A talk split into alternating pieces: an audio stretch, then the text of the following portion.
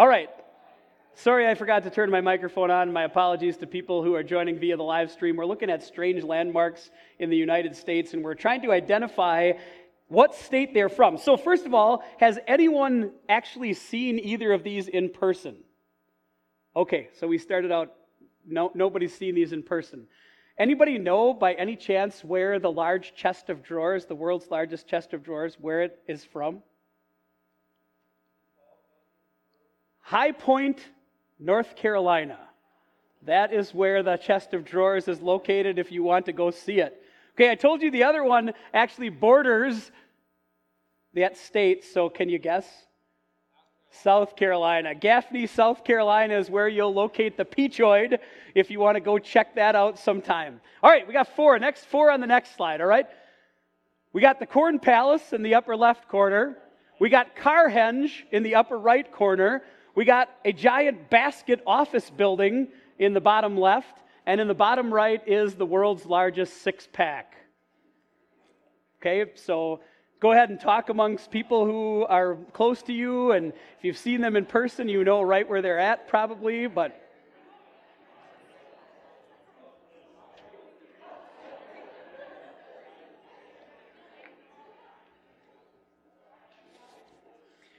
Okay, the one in the upper left is easy because it actually says it right on the building. It's in South Dakota. Anybody know the city?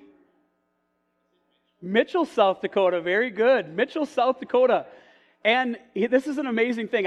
Anybody ever been to Mitchell, South? Oh, we got quite a few. Okay, I've seen it personally as well.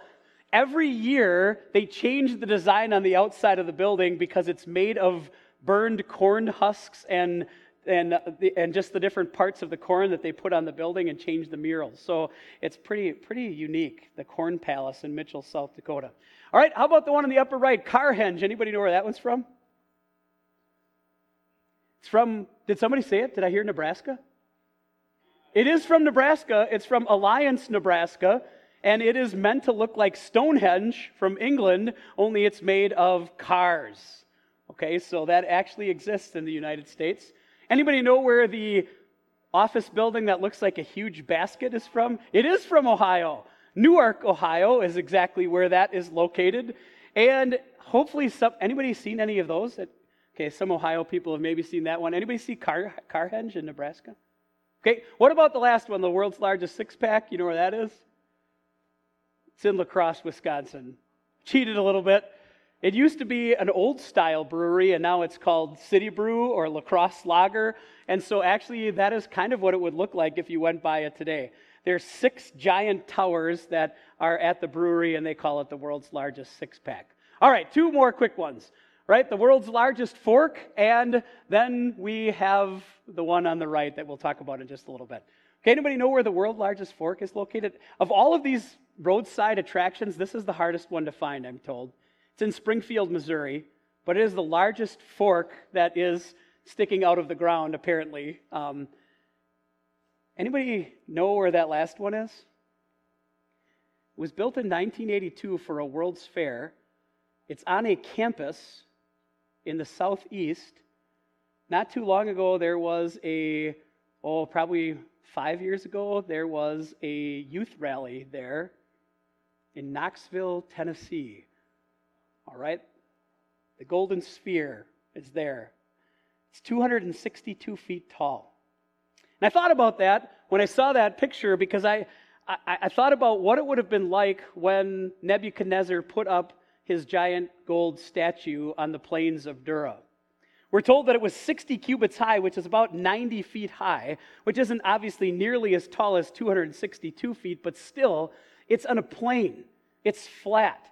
And if you know anything about the Middle East, you know that it's very sunny most of the time. And so, can you imagine for how far away the sun, from how far away people could see the sun shining off of that giant gold statue that Nebuchadnezzar had made on the plains of Dura?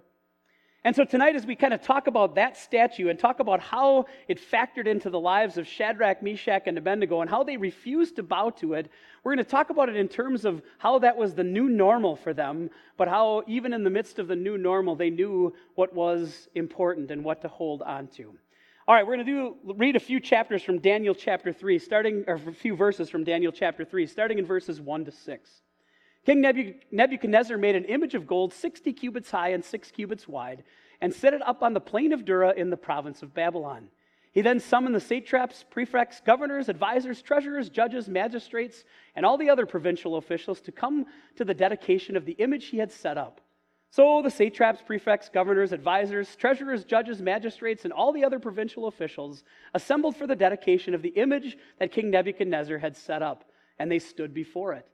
Then the herald loudly proclaimed, Nations and peoples of every language, this is what you are commanded to do. As soon as you hear the sound of the horn, flute, zither, lyre, harp, pipe, and all kinds of music, you must fall down and worship the image of gold that King Nebuchadnezzar has set up. Whoever does not fall down and worship will be immediately will immediately be thrown into a blazing furnace. All right, as we kind of think about this a little bit, I'm not trying to tell you that idols were a new thing to like Shadrach, Meshach, and Abednego. They certainly knew about idol worship from living in the land of Israel. The surrounding nations around them had certainly influenced the people of Israel. There was plenty of Baal worship as well as other gods to go around. But what was different about coming to Babylon and the new normal that they were experiencing there was that they were directly affected because they were asked to be part of it. Did you notice from the words that Nebuchadnezzar proclaimed that nobody really could escape this, that everyone had to bow down to this idol or else they would be thrown into the blazing furnace? And so the music sounds. And of all the people that bowed down to the ground, there were three that did not. Those three men, Shadrach, Meshach, and Abednego, and I always figure they were pretty easy to spot. I'm going to take you back maybe to your childhood if you watched things that my children watched when they just about the same age as you guys. Have you ever seen Rack, Shack, and Benny from Veggie Tales? Do you remember the big chocolate bunny that they set up, right? And then you see these guys and they're standing up and everybody else is bowing down. All you can see is they're, they're looking up at them like, why aren't you guys bowing down, right? Ah, yeah, they were easy to spot. They were the only ones that weren't bowing down. And they got told on, right? They got reported to King Nebuchadnezzar and, and he wants to give them a second chance. He says, Here's the deal. I'm upset with you, I'm angry, but if you choose to bow down, great. But if you don't, and here's where you really see his fury, he says you're going to immediately be thrown into the blazing furnace. And then he adds this phrase, and then what God will be able to save you from my hand. Almost sounds like a challenge, doesn't it? Directly daring God to say, I can save these guys from your hand, Nebuchadnezzar, because I'm greater than you are. And the response that those three guys had to Nebuchadnezzar was pretty amazing because they're staring death in the face. They know they're going to be thrown into this blazing furnace by the choice they're about to make. And yet they still refuse to bow down. Here's what they said chapter 3, verses 16 to 18. Shadrach, Meshach, and Abednego replied to him King Nebuchadnezzar, we do not need to defend ourselves before you in this matter.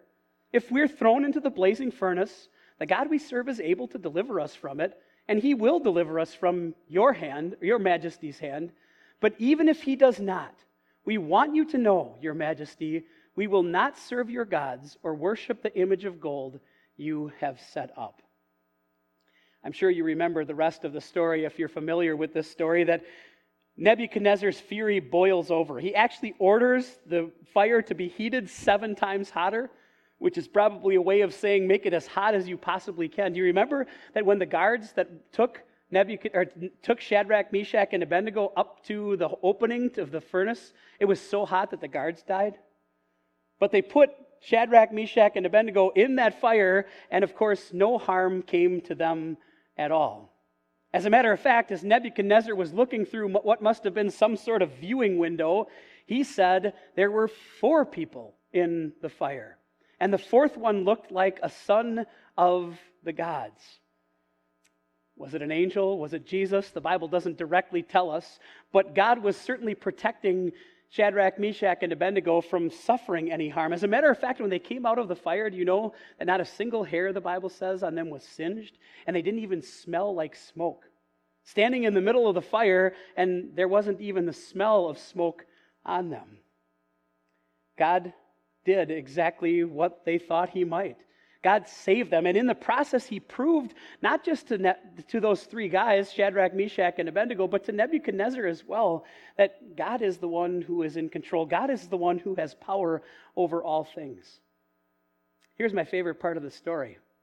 You remember that that led Nebuchadnezzar to make a confession? Nebuchadnezzar actually confessed that there was no God in all of the world like the God of Shadrach, Meshach, and Abednego. No other God could save in the way that their God saved. And then he actually made a decree as well. His decree basically said if you don't worship or if you say something against the God of Shadrach, Meshach, and Abednego, then your houses will be destroyed and you will be cut into pieces. That must be the favorite punishment of the Babylonians, I guess. But do you see what God accomplished? By, by these three guys saying, you know what? No matter what happens to us, God is in control, and we're not going to bow down to a false idol. By doing that, they actually brought benefits and blessings, both to Nebuchadnezzar, but to their people as well. All of a sudden, it was not just legal, but encouraged for people in the Babylonian Empire to worship the true God. So I think about today, and I think about us, and I think about the new normal, and I think about refusing to bow, and, and I thought to myself, what a challenge we've all faced over the last few months, right? Things that we couldn't have prepared ourselves for, things that we didn't know were going to happen. I, I don't know how, where you're at or what you're thinking, but I'm sure that there's some of you sitting out there tonight that say, if I don't ever have to take another Zoom class ever again in my life, that would be okay right? Maybe you're wondering, are we ever going to be able to get together legally, socially for larger gatherings than nine people? Doesn't that say under 10 or something like that, right? Or are there ever going to be Badger football games that we can attend again and enjoy uh, singing Buttercup and jumping around together, right? You think about all of those things, and, and it's easy to get frustrated, isn't it? And I thought to myself, how have I done? And, and maybe you can ask yourself this question tonight. How have I carried myself through the whole pandemic? Has, has every time that I've thought something or said something or talked to other people, have I given the impression that I have an unwavering trust in God? That's what those three guys did as they stared that fire in the face, didn't they? They had an unwavering trust in God that, that even when everything seemed horrible, that they could hold on to what God was promising. And I think that some of you can relate to my shortcomings a little bit. Frustration has spilled over more than one time in the last few months, and complaints have been out of my mouth before I even realized what I was saying. I've been dissatisfied with the way life is going more than once. And here's the problem with that. Isn't it fair for me to say that my dissatisfaction with life and the way it's going is really dissatisfaction with God? Because I'm asking myself, well, why is all of this happening? And, I, and I'm not holding on to the promises that God has made to me fully.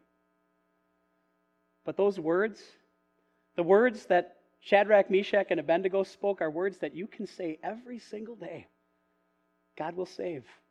The God that we serve will save us. The God who we know as the one who loves us so much that he sent his only Son He's going to see us through the difficulties that we're facing right now. He is going to save us too. And that means we can live with confidence. We can live knowing that no matter what happens in the next days or weeks or months or, or years, it doesn't change the fact that you are already called God's own child, a redeemed son or daughter of the King, someone who has an eternal life that is already prepared for them, a place in heaven with your name on it. That's what God has promised you. That's the confidence that we can live with. And, and, and when those frustra- frustrating times in life come, when the ups and downs come, we simply look up and say, The God who loved me so much to die for me, He's going to take care of me. What, what do I have to be concerned about? What do I have to be worried about? It's Jesus and the love that Jesus has for us that, that molds and shapes our attitude and, and gives us opportunity to glorify Him. It's easy to cave sometimes under the pressures of life and the frustrating things that are happening.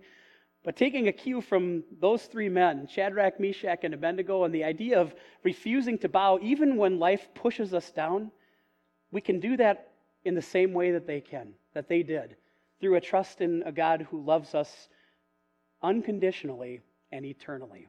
A couple of takeaways from our devotion tonight. Number one, when we face challenges to our faith, we trust that God has our back, just like He did those three guys. He actually invites you to call upon Him in the day of trouble. He will deliver you, and you can honor Him. Then, number two, God has already saved us from sin and for eternity. That's the, the, joy that we have every single day, and that's what gives us confidence to stand up for Him. Nothing can change where you're headed for eternity. No online classes, no lack of social interaction, no quarantining, none of that can change what God has already won for you in Jesus. And that gives us opportunity to stand out when we talk to others. It's really what Jesus wants, isn't it? That's the opportunity that he's given us through this whole thing. By our attitudes, by our words, by our opportunities to praise God in the midst of even some difficult times, we can really stand out as people who have a message to share, a joy to give to others, a confidence that people are searching for. Jesus said it this way Let your light shine before people that they may see your good deeds and glorify your Father in heaven as you let the love of Jesus shape your attitude about every single day of your life, that's when you can shine for others and let others see exactly what Jesus means and exactly what he brings, not just for you, but for all people as well. Amen. Anybody have any uh, prayer requests tonight? I did get one prayer request tonight that uh, um, Thanksgiving for a couple of things. First of all, freedom for the prisoners from Sellery and Witte and also a little bit of hope, I think, right, from what I saw went out to students today that maybe some in person things might be returning as soon as this weekend and early into next week. So we'll just pray that those things continue. Anything else that people would like me to pray about tonight? All right, let's pray about those two things. Lord Jesus, thank you. Thank you for reminding us today of the status that we have as your dear children and heirs of eternal life. We know that you will always watch over us, that you've already saved us from sin and, and saved us for an eternity with you. We ask you to shape our attitudes. Forgive the times when we have uh, been filled with frustration and complaints, and remind us that with you on our side, there is nothing that can stand against us. Guide us through the difficulties that we are facing, Lord, with the cheerfulness that comes from knowing a place in heaven with you is secured. And bless us as we witness to your love to, that your love to us as we interact with others. Today, we thank you for uh, the restrictions that have been lifted, not just for uh, the students in Sellery and Witte Halls, but, but also for all of the students as some in person uh, instruction is, is, God willing, going to return. We pray that you continue to bless our students with health, uh, give, keep them safe from uh, any complications from COVID or anything else as well, and give us all a trust, Lord, that you are with us every single day. We pray all these things in our Savior Jesus' name. Amen. The grace of our Lord Jesus Christ and the love of God and the fellowship of the Holy Spirit be with you all. Amen.